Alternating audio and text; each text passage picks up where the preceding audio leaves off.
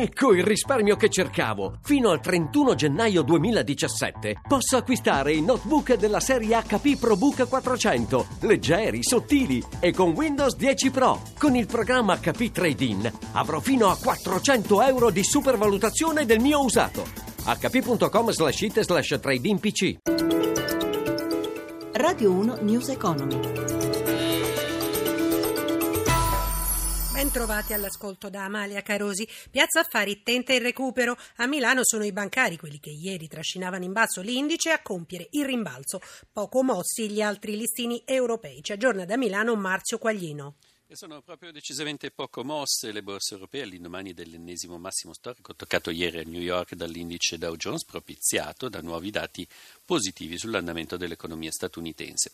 In questo momento Londra, Francoforte e Parigi viaggiano proprio molto vicini alla parità, solo Parigi sale dello 0,21%. Milano, ieri in calo dopo l'esito del referendum, oggi sale nettamente, indice Fuzzi Mib in questo momento più 1,32% grazie al recupero dei titoli bancari ieri bersagliati dalle vendite.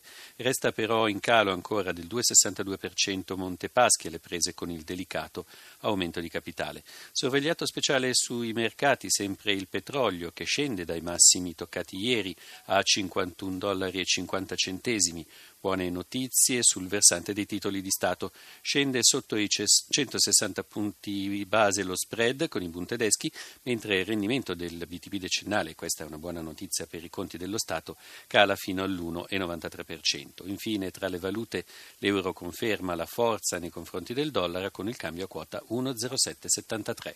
Grazie Marzio Quaglino. Si allungano i tempi per l'aumento di capitale di MPS. Consiglio di amministrazione rinviato e oggi colloquio dell'amministratore delegato Marco Morelli con funzionari della BCE, mentre su alcuni giornali si parla di intervento di Stato. Luigi Massi. Doveva partire domani o dopodomani, slitterà invece di almeno 3 o 4 giorni il lancio dell'aumento di capitale da 5 miliardi di euro necessario al risanamento della banca senese. Un miliardo è arrivato dalla conversione dei bond in azioni, ne mancano per stare tranquilli almeno altri 4. Ieri ancora nessuna decisione al termine della riunione tra i vertici di MPS, i consulenti di JP Morgan e Mediobanca e quelli delle banche che fanno da advisor all'operazione. Si segue passo passo l'evoluzione della crisi politica, soprattutto per poter procedere come previsto anche con l'interessamento di mani forti straniere. Si attende di vedere se il Tesoro con il ministro Padoan potrà ancora fare da garante all'intera operazione. I tempi però sono stretti, la BCE ha chiesto di procedere entro l'anno. Su tutti sarebbe interessato a sottoscrivere l'aumento di capitale impegnandosi per un miliardo di euro il fondo sovrano del Qatar e per un altro miliardo di euro complessivamente alcuni fondi statunitensi tra cui BlackRock e Paulson,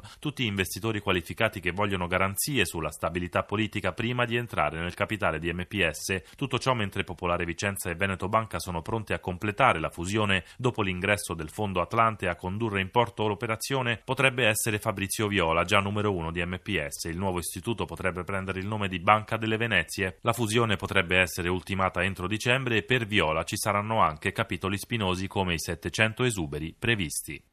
Il mercato del mattone sembra essersi messo definitivamente in moto. Nei primi 11 mesi del 2016 è cresciuto di oltre il 12% rispetto allo stesso periodo del 2015. Lo confermano anche i dati sulle richieste di mutui e sul numero delle compravendite. Anna Trebbi.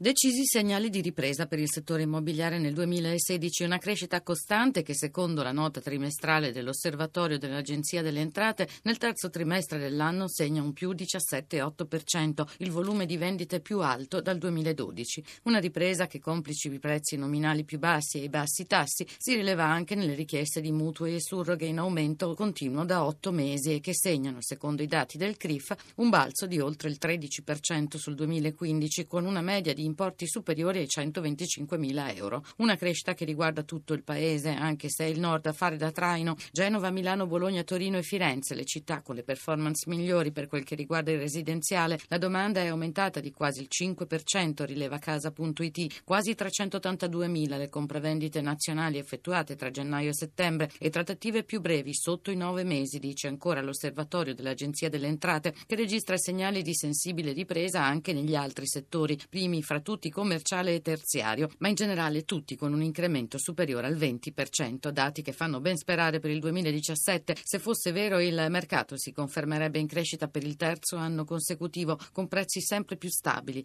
anche se inferiori di oltre il 18% rispetto a dieci anni fa.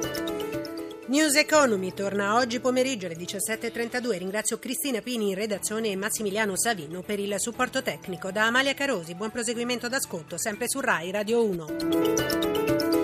Radio 1 News Economy.